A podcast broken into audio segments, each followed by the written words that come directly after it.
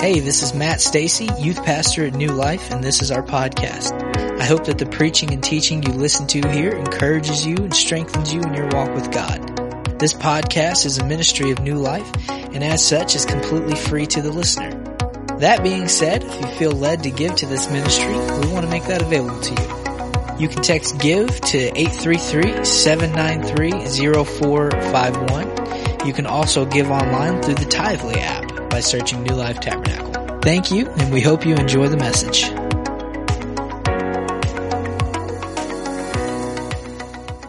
Thank you, Jesus. Thank you, Jesus. We love you, Jesus. We thank you for another opportunity in your house. We magnify your name, Jesus. We magnify your name, Jesus. Praise the Lord, everybody.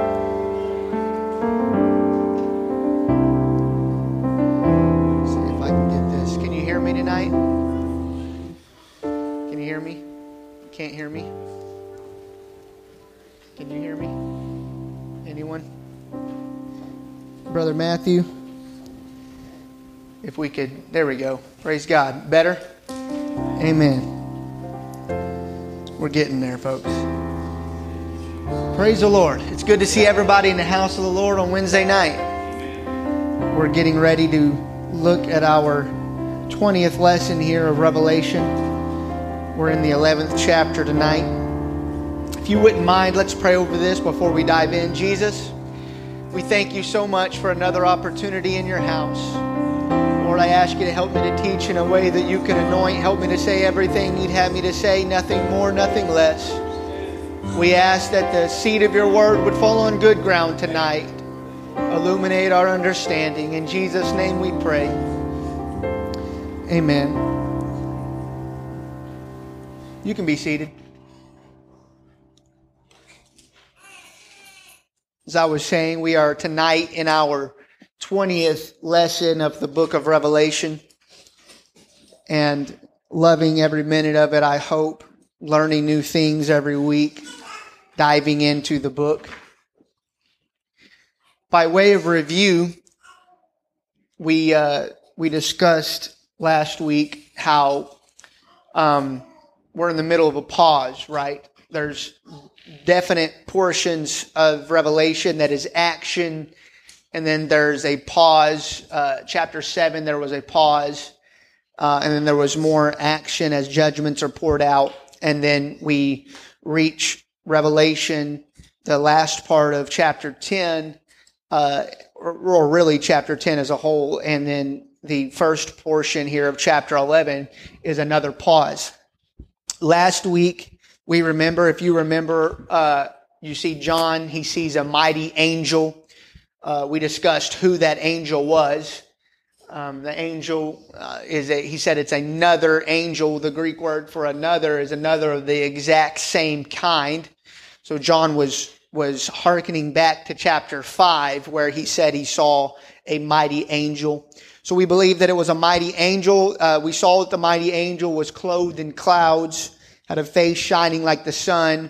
He had one foot in the sea. He came down. He had one foot in the sea. He had another foot on land. Then we saw him uh, raise his, I believe it was his right hand, and he makes a vow. He vows a vow, and the vow that he vowed was that uh, essentially the wrath of God is going to be poured out. It's happening now. Is basically what um, he promises. Then we witness John. He gets a strange request. Uh, he's told to eat the scroll. We understood that the book that he ate was the title deed, if you will, to the earth. It's the one containing the seven seals. It's already been opened up. Um, as John eats it, part of it is uh, sweet. It's sweet to his taste, and then it becomes bitter uh, in his stomach. Um, we talked about what all that what all that means. We understand that as Christians, uh, there is a sweetness to the book of Revelation and the judgments that is being poured out. What what do we see? We see Christianity being vindicated uh, in the book of Revelation. We see Jesus being vindicated. We see Jesus uh, taking back what is rightfully his and becoming Lord of all the earth.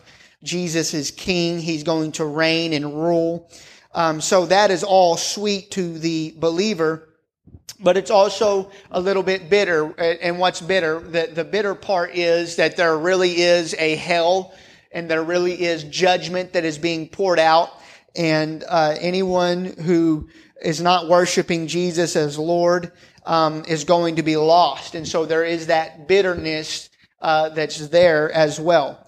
And so John eats that scroll. And then John is told uh, to continue prophesying. And the angel tells him that he's going to prophesy to many nations and tongues and peoples. And we talked about last week how there was a time where that would have seemed uh, a little far fetched, especially for John, who was writing this on the Isle of Patmos.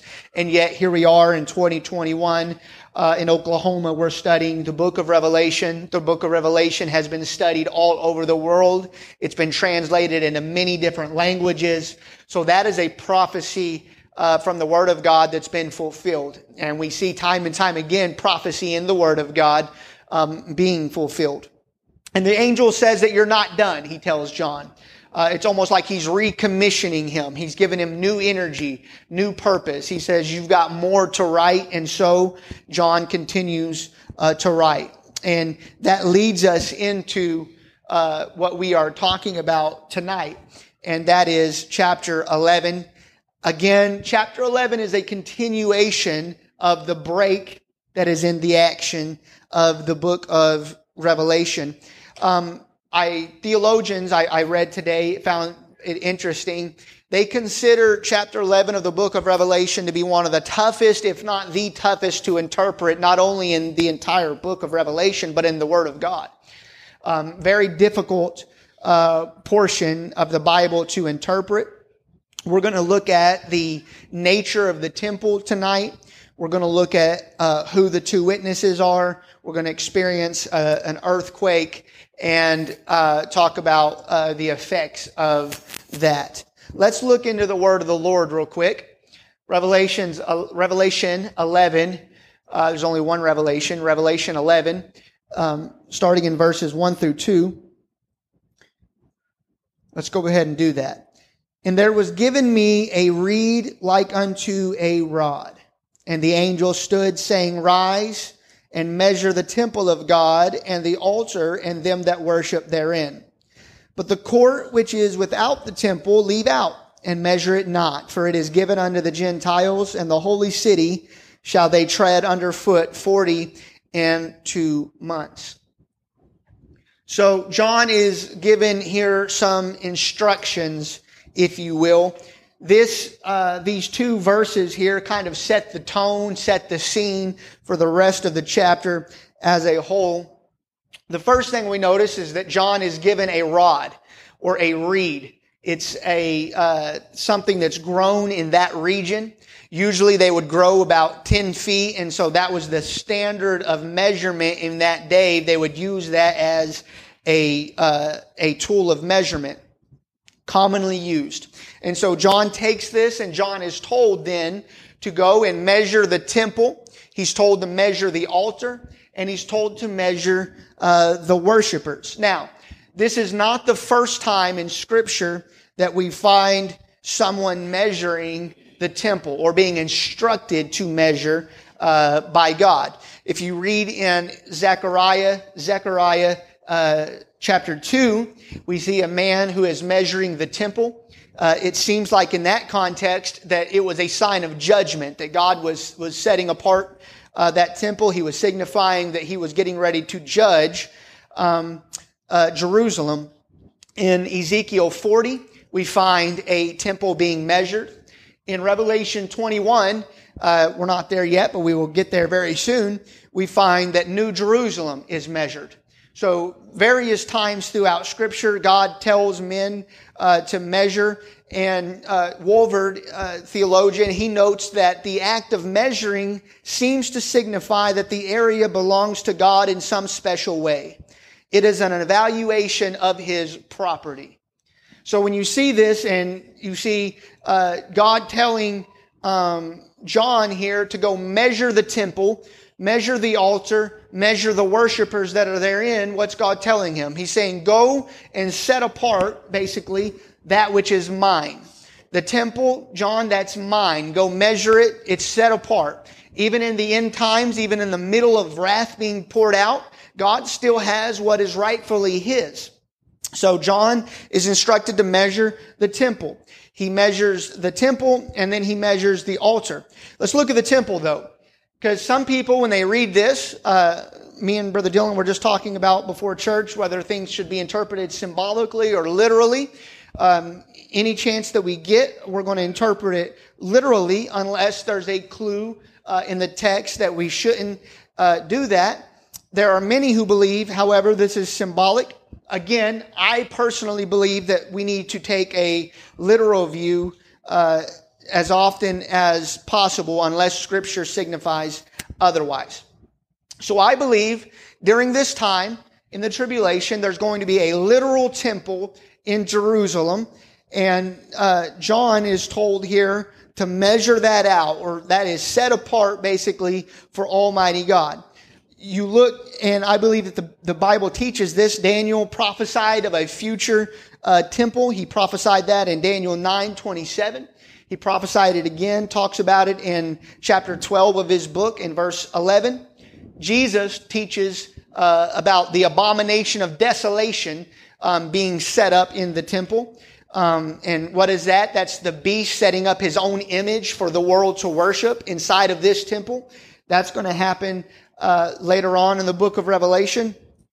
Paul in Second Thessalonians chapter 2, he references a temple. So a temple, the idea of there being a literal temple, I think is, is taught throughout scripture.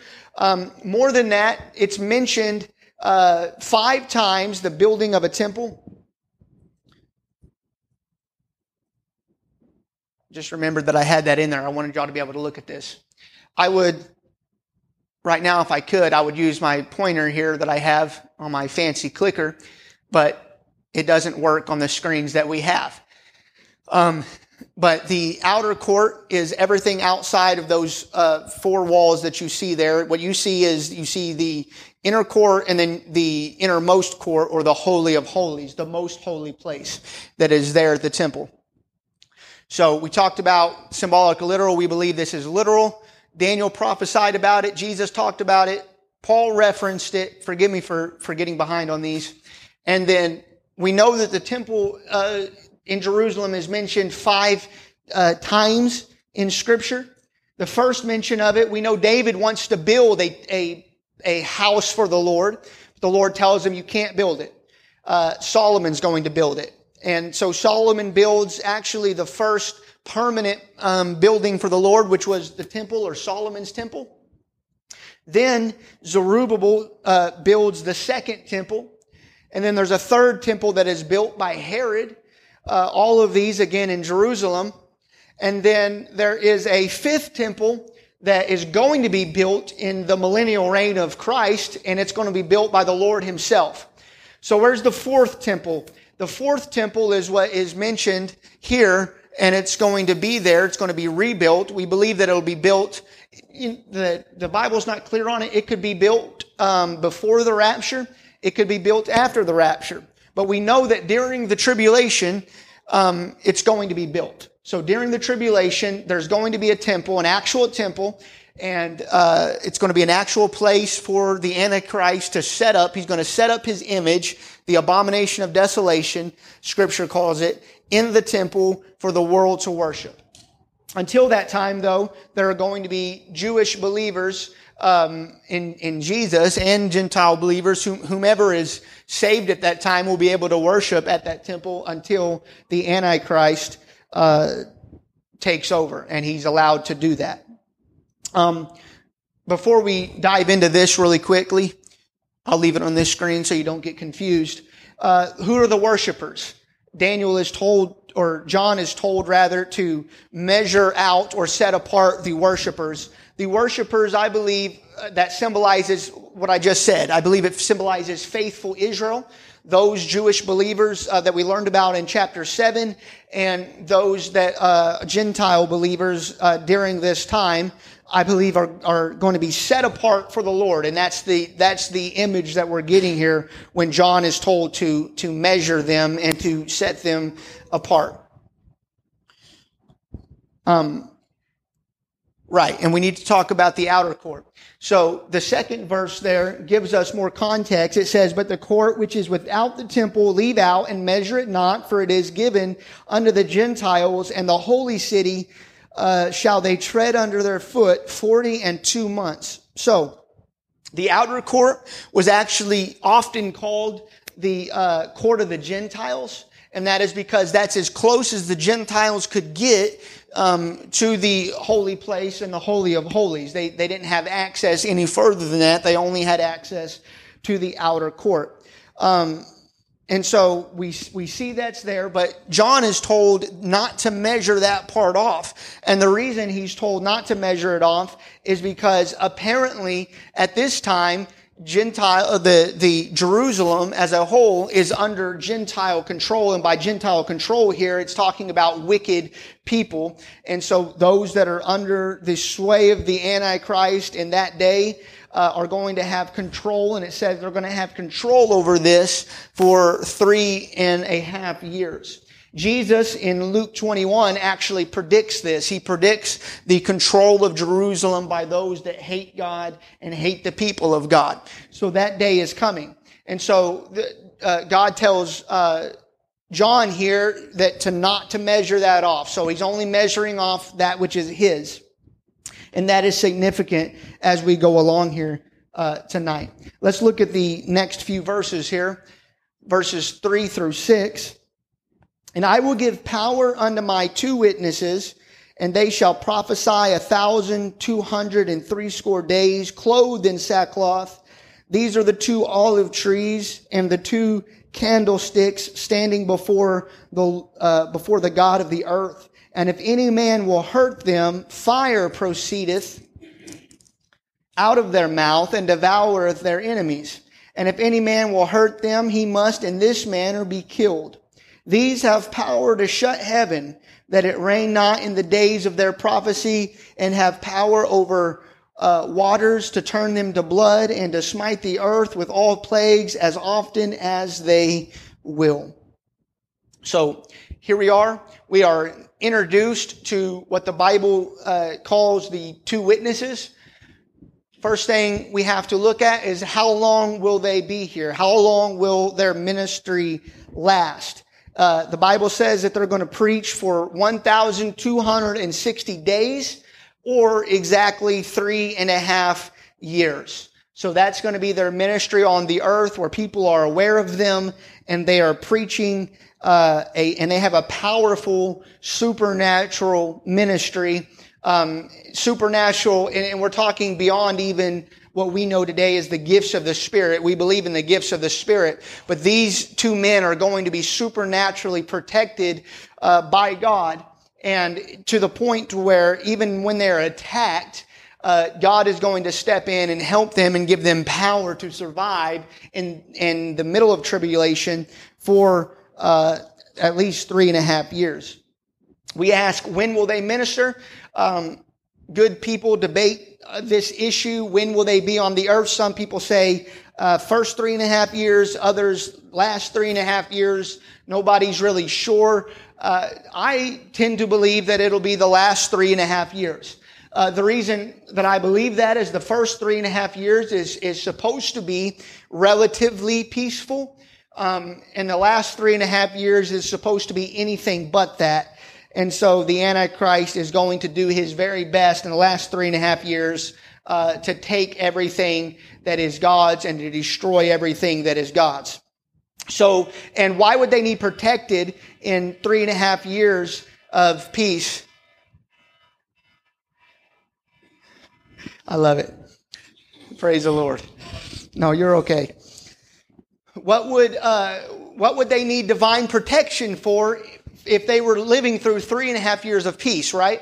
So, uh, reason, the, the, the mind that God has blessed us with tells us that this is probably going to be a time that is not peaceful. And so I would put them probably in the latter half of the tribulation, the great tribulation, where judgment is being poured out and where people hate God and the things of God and uh, so forth. And so through divine protection, they survive for three and a half years preaching judgment, preaching the word of God. Um, h- how do we know that they are preaching judgment? Uh, I believe that we know that uh, they're wearing sackcloth. So sackcloth in scripture, um, usually worn by those that are mourning, by those that have a very serious uh, message. They would put sackcloth and ash. Um, John the Baptist, when he came preaching repentance, he was wearing very simple uh, clothing.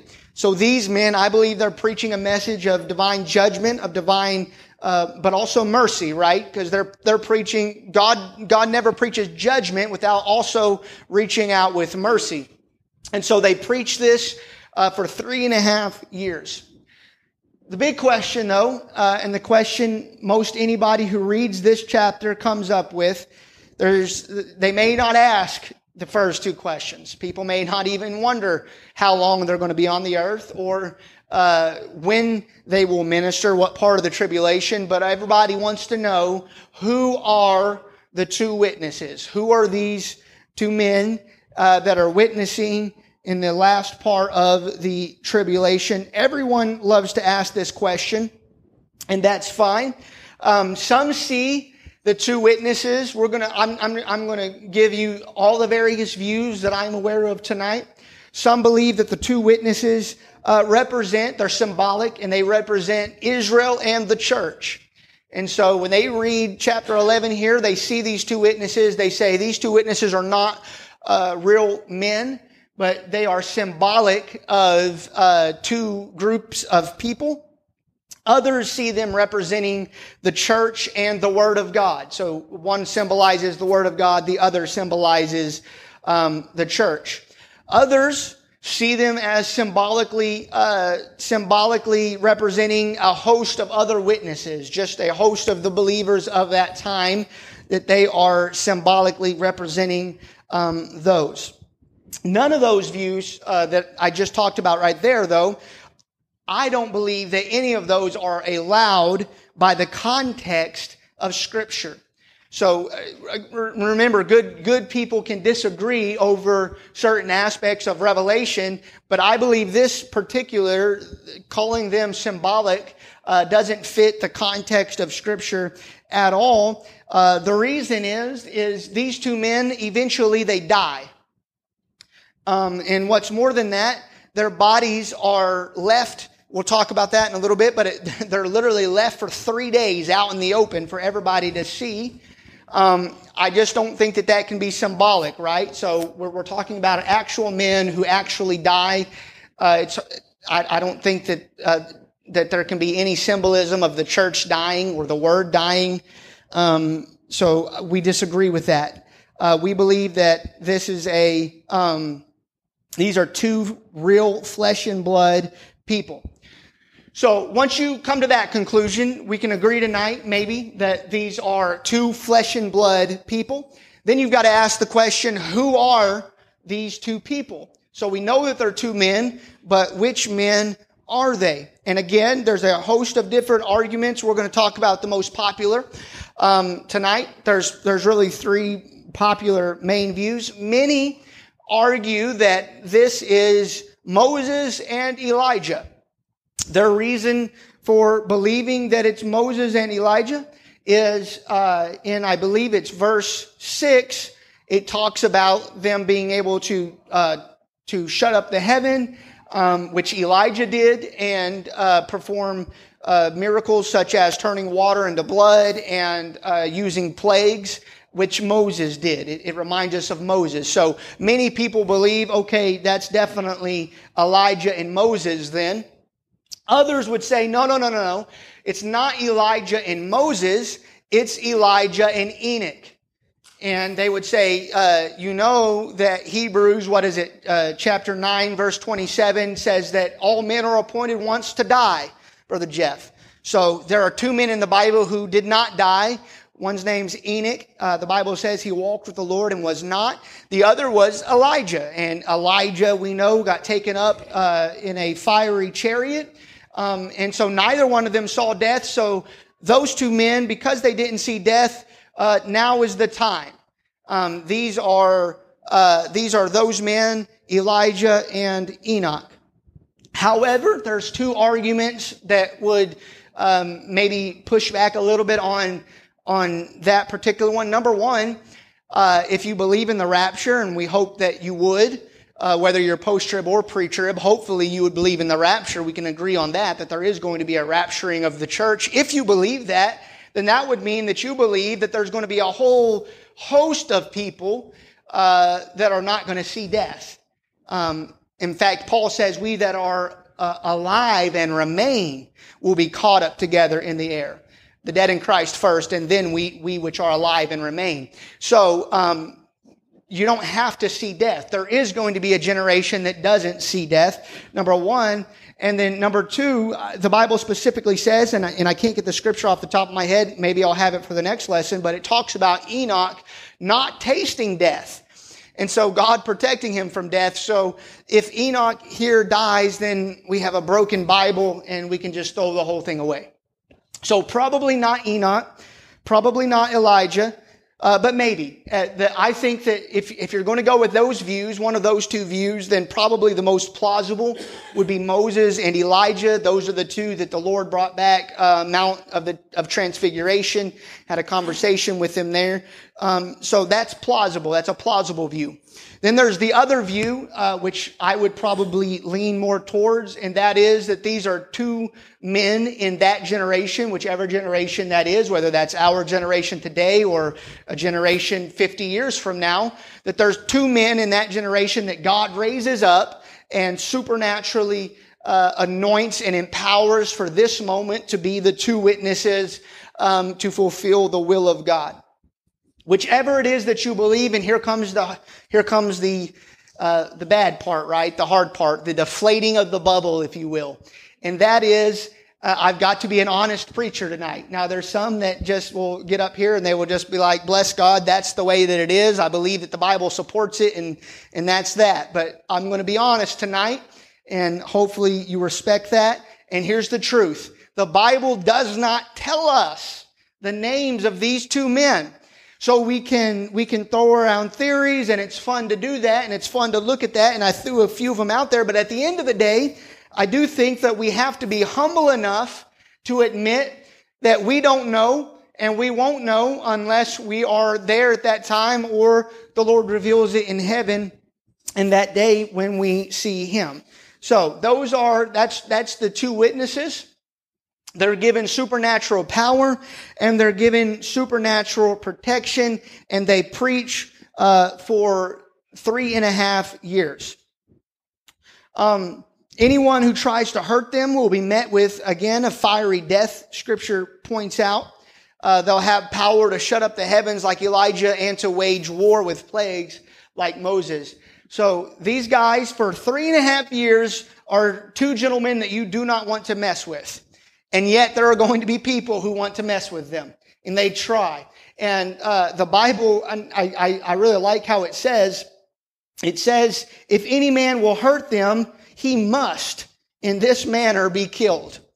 So there's no option. If you try to hurt the men of God, they've got a purpose from God, then God is going to protect them and keep them. And that's the truth. That's, that's true in every generation at all time. If God has got a purpose, a mission for a man of God, a woman of God, there's nothing in heaven or in earth, there's no demon in hell that can stop what God is going to do. And so in that day, literally, it says they must be killed after that manner. You mess with the men of God during three and a half years of wickedness and, and just lust and evil on an unprecedented level. God will sustain them and provide for them and protect them for those three and a half years. Let's look at verses 7 through 12. And I realize this is small. I hope you brought your Bible, but it was a lot to put on, um, on one slide. Let's read the word of the Lord here. Verses 7 through 12. And when they shall have finished their testimony, speaking of the two witnesses, the beast that ascendeth out of the bottomless pit shall make war against them and shall overcome them and kill them. And their, and their dead bodies shall lie in the street of the great city, which spiritually is called Sodom and Egypt, where also our Lord was crucified.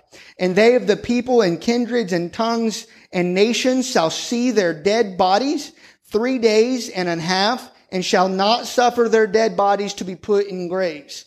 And they that dwell upon the earth shall rejoice over them and make merry and shall send gifts one to another because these two prophets tormented them that dwelt on the earth. And after three days and a half, the spirit of the life, uh, the spirit of life from God entered into them and they stood up upon their feet and great fear fell upon them which saw them, and they heard a great voice from heaven saying unto them, Come up hither. And they ascended up to heaven in a cloud, and their enemies beheld them. Amen.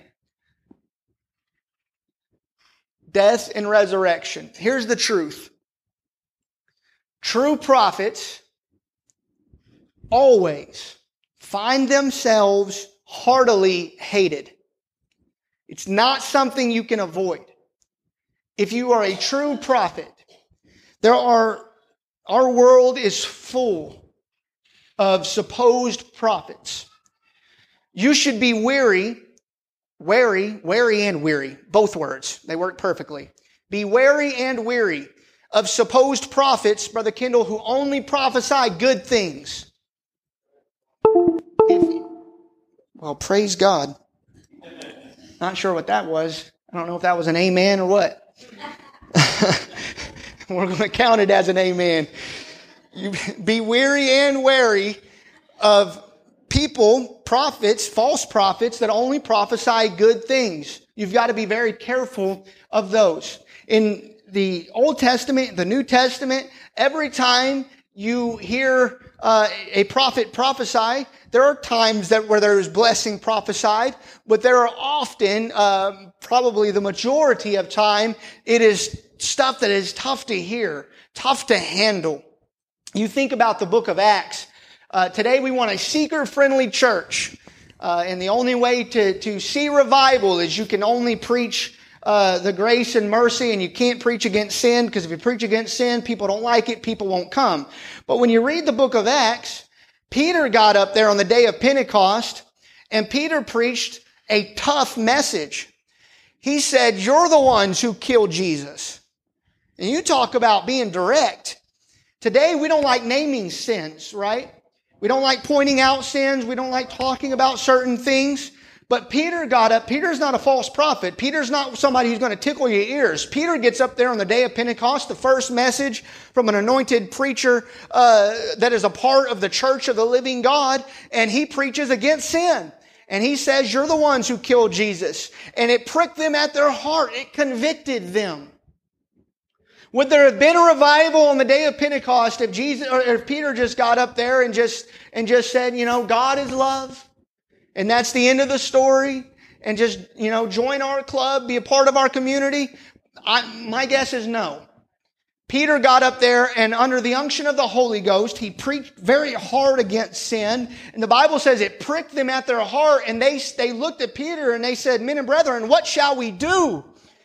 So because Peter had the courage to challenge the way that they were living, to challenge what they did to Jesus, it, the Holy Ghost was able to prick them and convict them, and He was able to give them the answer that you've got to be baptized in Jesus' name and filled with the Spirit. Amen. And that was only because a preacher had courage to preach against sin. So be careful of the preacher who only preaches about faith and worship and only good things. Those are all necessary, but we've got to have preaching today that's hard to hear so that we can be convicted so our hearts can be drawn by the goodness of God to repentance. So the truth is, true prophets always find themselves because that kind of preaching is not liked. No one's a fan of that kind of preaching. No one's a fan of, of being told that they're a sinner in need of a savior. Only those that the goodness of God is drawing to repentance are appreciative of that kind of preaching. So a prophet, a preacher that gets up there and, and declares the word of the Lord gets himself heartily hated, quickly hated. There's nothing worse. This is the truth. There's nothing worse to a wicked generation than a righteous preacher. There's nothing worse. It, it, it, it makes people mad. A man of God that gets up there and preaches the word of God, it frustrates people. So here these men are, three and a half years in one of the most wicked generations the world has ever seen. Similar to uh, Jesus said to the days of Noah. Noah, the world was so wicked, there was only one man that found grace in the eyes of God. His name was Noah. Everyone else died in a flood. Only Noah and his family survived. That's how bad the end of the world's going to be. It's in that environment that these men had the courage for three and a half years to declare, thus saith the Lord. And no doubt these men were hated. And because they were a thorn in the side of an evil world, can you imagine uh, being a sinner in that day and you're having to deal with these men who there's nothing you can do to stop them. There's nothing you can do to shut down their message. Everyone who tries to stop them ends up dying. They die a, a terrible death. Uh, according to scripture they're going to, it, it frustrates. Imagine being the Antichrist in that day. He was probably so angry at the, in fact, we know from scripture that he's incredibly angry at what the two witnesses are doing. And yet God divinely protects them. But once their mission is accomplished, once their mission is complete, God removes his hand of protection. So they follow the will of God three and a half years. And then the job is done. The mission is complete. God takes his hand of protection off of them. And that's what we read in verses 7 through 12. What happens once the job is done? What happens once the hand of protection is lifted off of, off of them? The beast, the Bible says, makes war against them. Ultimately, he kills them. Who is the beast? We believe this is the Antichrist. The Antichrist that has been so frustrated for three and a half years He's doing everything he can, no doubt, during the three and a half years to stop these men from preaching the word of the Lord, from testifying about the Lord and the word of the Lord and the truth. And finally, he has his moment after three and a half years and he wages war against them and he is victorious. The next thing that happens, their bodies are left in the streets. This world is so cruel and so wicked that after killing these two men, they, the Bible says they refuse burial to them. They will not allow them to be buried. They leave them in the middle of the street.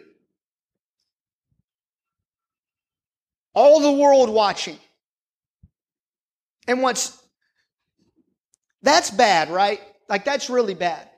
But what may be worse is what happens next.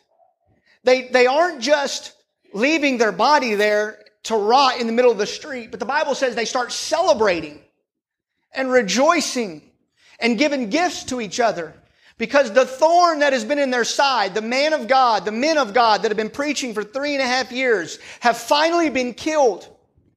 And so these wicked people, they leave their bodies out there on the ground for three and a half years, for three, for three days rather, three and a half days and they celebrate and they rejoice during this time. And then, me and Brother Dylan were talking about this earlier. What's going to happen? Because maybe it's possible that during these three and a half years uh, of their preaching, that the certainly if the media is anywhere near the same, and we've got to believe that they're going to be uh, even worse then, they might stifle the message of these preachers somehow. Or at least they, they will try to, from reaching the nations. But the Bible specifically says that the nations, the people during this time are all watching the dead bodies. So all over the world. So not only the people that are in Jerusalem, not only those people are celebrating and, and worshiping and giving gifts because of the death of these two men, but people all over the world are watching as their bodies are just laying there in the street. What happens next? These men all of a sudden sit straight up and get to their feet. And the whole world is going to be watching this because they're all celebrating. There's no way that they can stop uh, what is going to happen before everyone's eyes. Lord breathes the breath of life back into these two men, and they stand up, and He calls them to heaven, and they're raptured home. An incredible testimony to the goodness and greatness and the power of Almighty God in that day. Do you think the people in that day are ready to repent? You think that they're ready to, to give up and get right with God after seeing such a great display of His power and, and, and His authority? Absolutely not. We know that they're going to continue as is. Let's look at the last uh, two verses of our study tonight. Verse 13 and verse 14. Verse 13, in the same hour was there a great earthquake, and the tenth part of the city fell. And in the earthquake were slain of men 7,000, and the remnant were affrighted and gave glory to the God of heaven. And the second is past, the second woe is past, and behold, the third woe cometh quickly. Ah, after this happens, God sends a great earthquake, and it hits the city and it kills 7,000 and then, and then the people. Now, we can debate, we can argue whether or not scripture is implying that this is a genuine turning of the heart, genuine worship. We can debate that. But what the Bible does say is because of fear, they start worshiping and giving glory and acknowledging the God of heaven. They wouldn't do it before. Nothing would cause them before. But after seeing these two men rise from the dead and be raptured to heaven, and then an earthquake after that hits the city and kills 7,000 men all over Jerusalem and all over the world, they begin to worship and give glory to the God of heaven. And then lastly tonight, we look, if the music wants to come, I'm coming to a close. Sister Melanie may have stepped out. If you want to, if you want to stand, we're coming to a close we look at verse 14 and we're giving we're given a sobering thought. The sobering thought is the second woe is past, and behold, the third woe cometh quickly. There's more that's coming. There's more that's coming that's getting ready to hit the world. And what did the angel say? The angel said, whenever he raised his right hand, the mighty angel, and he made a vow, he said that he was going to pour out, essentially God is going to get, he's getting ready to pour out his wrath unmeasured because he's going to take back the world and he's going to be king. He's going to set himself up as king. And what a great and glorious and awesome and wonderful day that is. Amen. Aren't you thankful to be serving the king of the universe tonight? I don't know about you, but I read this and I'm encouraged. I'm encouraged because I know who Jesus is. I'm encouraged tonight because what I just read in, in the Bible is that in the middle of the, the most wicked generation the world has ever seen, God is going to sustain and provide and protect two preachers, two men of God for three and a half years declaring the Word of God, and there's nothing the world can do to stop them. And that tells me that today, that God has the power and He can do it. If God gives us a mission, a mandate, God can sustain and protect and provide. God's able. And then I read and I'm looking at it, and, and Jesus is getting ready. And in the future weeks, we're going to see this, and I love it. I love what's coming next week. I hope that you're here next week, Wednesday night Bible study. I hope you're ready. Jesus is getting ready to be Lord of all. I am so thankful that Jesus is going to reign as King, King of kings and Lord of lords. But as I'm reading this tonight, you know what I'm more thankful for? And it just hit me while I was studying. Brother Jeff, I'm thankful I don't have to wait. I don't have to be one of those that it takes the world falling apart and it takes two men being destroyed and then raised up from the dead and then raptured to heaven and then an earthquake hitting the city to cause me to worship the King of Kings and Lord of Lords. I know him today as Lord and Savior. He's filled me with His Spirit. I've been baptized in His name. I'm thankful today that I have an opportunity to worship Jesus as King right now.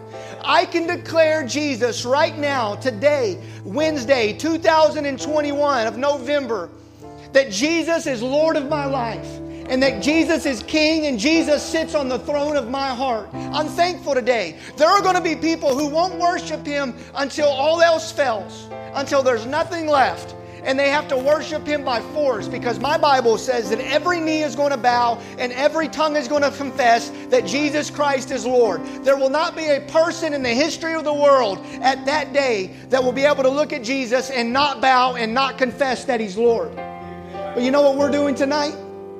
We are standing here and we're willingly confessing, Jesus, you are Lord of all, and you're the King of my heart.